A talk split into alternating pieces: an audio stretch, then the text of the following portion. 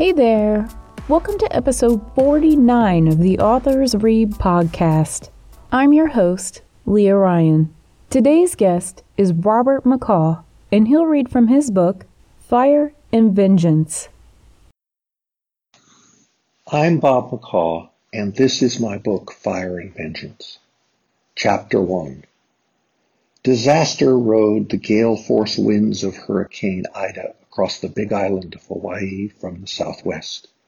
Ferocious gusts felled century-old trees. Sonic booms of thunder chased lightning bolts sparking through ominous black clouds. Torrential rains pounded the mountains, filling gulches and gathering into flash floods. On Hualalai Mountain, one of the five volcanoes that make up Hawaii Island, 10 inches of rain fell in a single hour. Water cascaded into cracks and caverns, pouring deep into the earth. The pressure of the floodwaters opened long sealed fissures in the faults on the west side of Hualalai. Water entered the volcano's magma reservoir and flashed into steam. Steam under astronomical pressure. Catastrophe struck. Devastating news flashed through the Hilo police headquarters. Disaster at Konawili School on Hualalai Mountain. Dead kids, injured children, stricken teachers, panicky reports of a mass shooter, a terrorist bomb, a deadly poison gas attack, or something even more sinister. Confusion swirled like the storm still raging.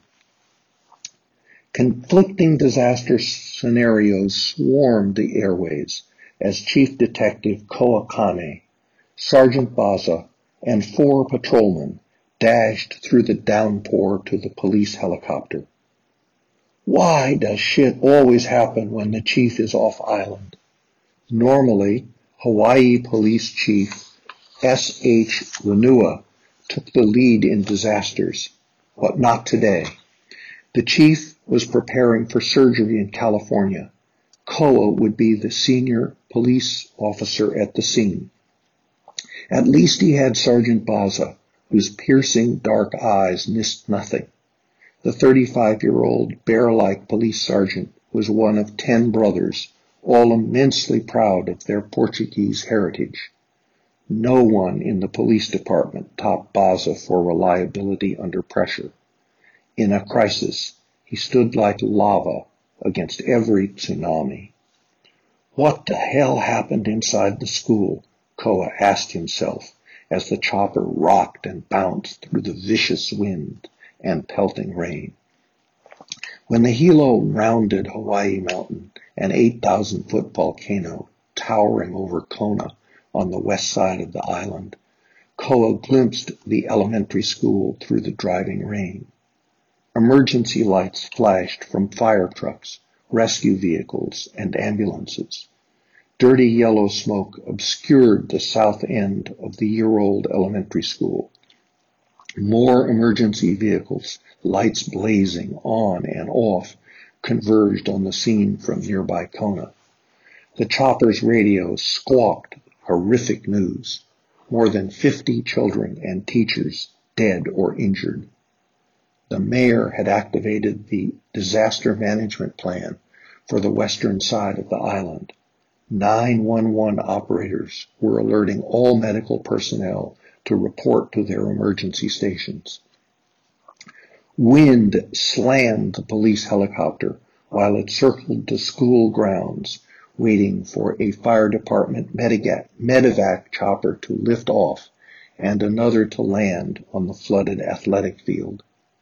Koa saw dozens of kids on the soaked ground in front of the school, some on stretchers, and others lying helpless where they'd been dragged. He'd seen children bloodied during his special forces days in Afghanistan, children caught in the crossfire, youngsters killed by misplaced bombs.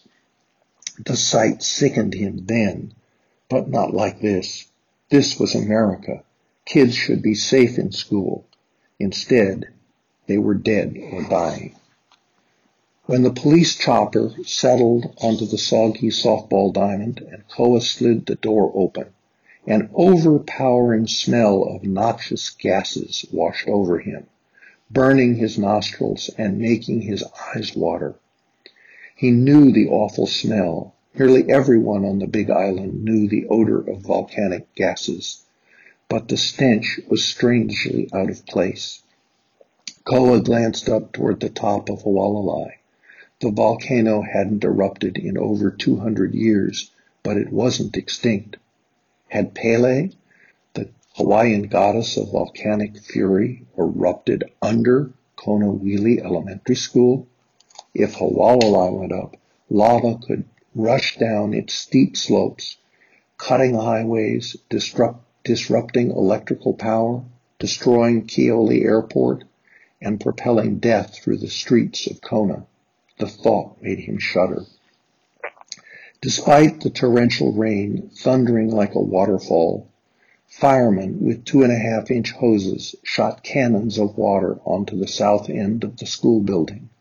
In defiance, the water vaporized before it touched the building, creating superheated clouds of steam whipped in all directions by the wicked Makani, the wicked winds.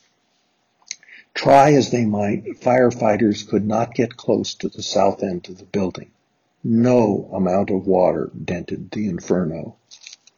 Koa ordered the police helicopter back to Hilo for reinforcements before fastening his poncho and dan- dashing into the foul weather. Chaos reigned around him. People ran everywhere. Kids and teachers screamed. Since he didn't yet know what had happened, Koa designated the whole area a potential crime scene. He assigned the Baza and his patrolmen, along with other cops from Kona, to set up a cordon around the school. The five foot eight barrel chested sergeant swung into action. Koa ran toward the building. Firefighters in protective gear and breathing, breathing tanks, along with EMTs, policemen with bandanas over their faces, dashed into the north end of the building, the end away from the inferno. Others carried children from the building to a pair of rain-clad triage nurses who categorized the injured, green tags for the walking wounded, yellow tags for the injured not in immediate danger, red tags for the critical, and black tags for the dead. Way too many red and black tags. Black tagged children lay in a row on the wet grass. Unconscious but still breathing children occupied stretchers covered with makeshift ponchos, waiting for ambulances or medevac helicopters. Youngsters suffering only mild signs of distress straggled toward buses four blocks from the school, guided by a phalanx of teachers. Anything to get the kids away from the crippled school and out of the driving rain. Teachers, some with rain protection, but many soaked to the skin, moved from one group to another trying to account for all the students. Even as Koa watched, more doctors, EMS, and nursing personnel poured in to help stabilize the situation. Koa called Hawaii Mayor George Tanaka, stunning him with the gruesome scope of the disaster. The mayor saying, this is the damned education department. That makes it Mayo's problem. Hooked Governor Bobby Mayo into the call. Koa focused on the most urgent problem.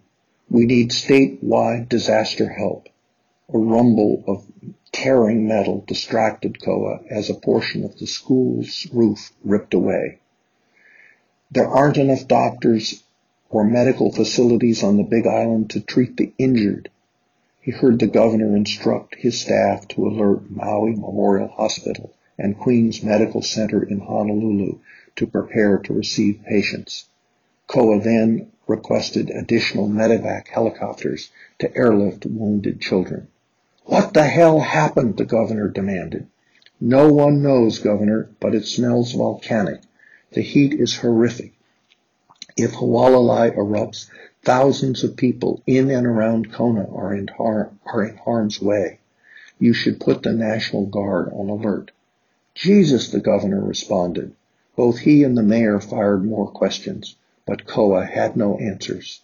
The politicians demanded hourly updates, and the call ended. Harry Ojai, the short, squat, titanium tough Kona area deputy fire chief, trotted by, heading into the damaged building as fast as his bulky gear allowed. Come on, he yelled over his shoulder. Still got keiki inside, using the Hawaiian word for children. Koa covered his face with a handkerchief, like other police officers trying to rescue children, and sprinted after Ojai. We've cleared the north end, but not the south classrooms, Ojai shouted. Inside they turned down the south hall. Thick yellow smoke billowed at them. Heat blasted Koa's face. Ojai turned into the first classroom. Koa ran straight into the thick yellow smoke. The rotten egg stench overpowered all other smells. He began to choke and drop to the floor as though back on the battlefield, crawling under the worst of the fumes. The building rumbled. The floor vibrated. Turning into a classroom marked first grade, he saw a child lying on the floor ahead of him. He scrambled forward, grabbed hold of the child, a little girl, and pulled her toward the door. At the doorway, he scooped her up into his arms, holding her tight to his chest. He felt her shallow breathing, still alive. Crouching low, he dashed down the hallway. Coughing from the acidic smoke, he carried the first grader to safety. Handing the child over to a teacher, he raced back into the building. The smoke had grown thicker and he again crawled down the hallway. The floor grew hot. His eyes burned. He scrambled past the first two classrooms before turning into another. The building shook. A deep growling sound reverberated. He couldn't see. He banged into a desk. Then something soft. Another keiki. Choking uncontrollably, he became disoriented. Which way to the door? Clenching his teeth, he told himself not to panic. That instinct to remain in control had saved him many times. Clutching the limp child, he inched forward. When he hit a wall, he followed it until he reached the door. A hacking cough racked his chest. He made it into the hall. Barely able to stand, he hauled the child into his arms and stumbled forward. His eyes, the inside of his nostrils, and his throat burned like acid. The hallway seemed to go on forever. He wasn't sure he'd make it out. Finally, he reached the entrance and stumbled outside. His lungs were on fire. A teacher rushed, forward to take the child from his arms. Koa gasped for air. He couldn't breathe. He felt his legs go weak. The world turned gray, and he collapsed. I'd like to thank Robert for sharing his book with us today, and thank you for listening to the Authors Read podcast. Be sure to check out the show notes for the link to the book. If you'd like to support the Authors Read podcast, please like, subscribe, or share. Until next time.